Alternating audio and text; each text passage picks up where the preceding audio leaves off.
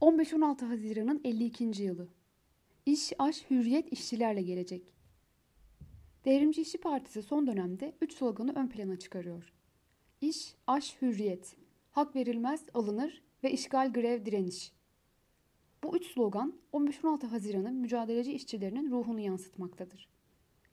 Patronlar ve onların siyasetçileri işçilerin sendikal hürriyetlerini gasp etmeye çalışınca hak verilmez alınır diyerek işgal grev direniş yapan ve en önemlisi hürriyet olmadan işin de aşın da olmayacağını bilen işçilerin mücadelesidir 15-16 Haziran.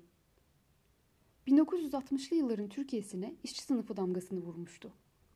1961 Saraçhane mitingi ve sonrasında 1963'te gerçekleşen fiili Kavel grevi ile toplu sözleşme ve grev hakkını söke söke kazanan mücadeleci işçiler 1967 yılında disk çatısı altında birleşiyorlardı. 1968 yılında Derbi ile başlayan işgal dalgası bazıları Singer, Demirdöküm, Gamak ve Sungurlar olmak üzere birçok fabrikada 1970'e kadar devam etti. İşçi sınıfı hakkını işgalle, grevle, direnişle söke söke alıyor ve bu durum patronları ve onların siyasi temsilcilerini rahatsız ediyordu. Süleyman Demirel'in başında olduğu Adalet Partisi hükümeti bu gidişatı durdurmak üzere 1970'in Haziran ayında Sendikalar Kanunu'nda değişiklik yapmayı teklif etti ve bu değişiklik CHP'nin de desteğiyle kanunlaştı. Tamamıyla diskin tasfiyesi anlamına gelen bu yasa işçiler arasında büyük bir tepkiyle karşılandı.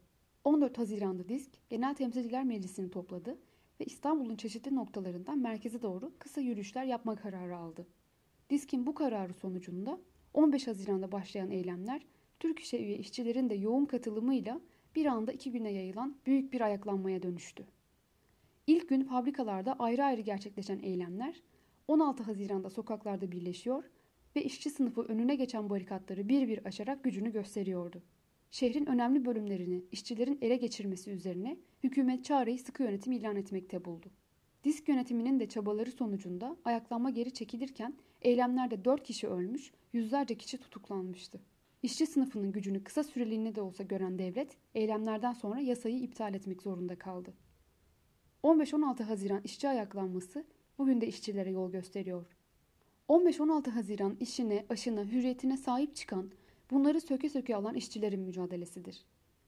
15-16 Haziran ve onun arkasında yatan mücadele tarihi bugün sahip olduğumuz hiçbir hakkın bize birileri tarafından bahşedilmediğini, tam tersine işçilerin bu hakları canları pahasına söke söke aldıklarını gösteriyor.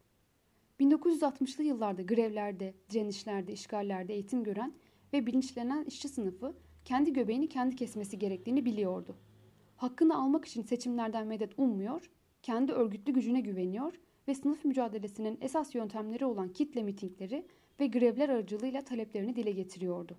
Bugün yasal olarak güvence altında olan sendikalaşma ve grev hakkı gibi birçok hakkımız patronların istibdadı tarafından fiilen gasp edilmiş durumda. Memlekette sendikalı olan işçi işten atılıyor. Sendikal yetki tespiti davaları seneler sürüyor. Grevler yasaklanıyor. Fakat işçiler Türkiye'nin dört bir yanında bu haksız düzene karşı mücadele ediyor. Bu açıdan bakıldığında 15-16 Haziran hala günceldir.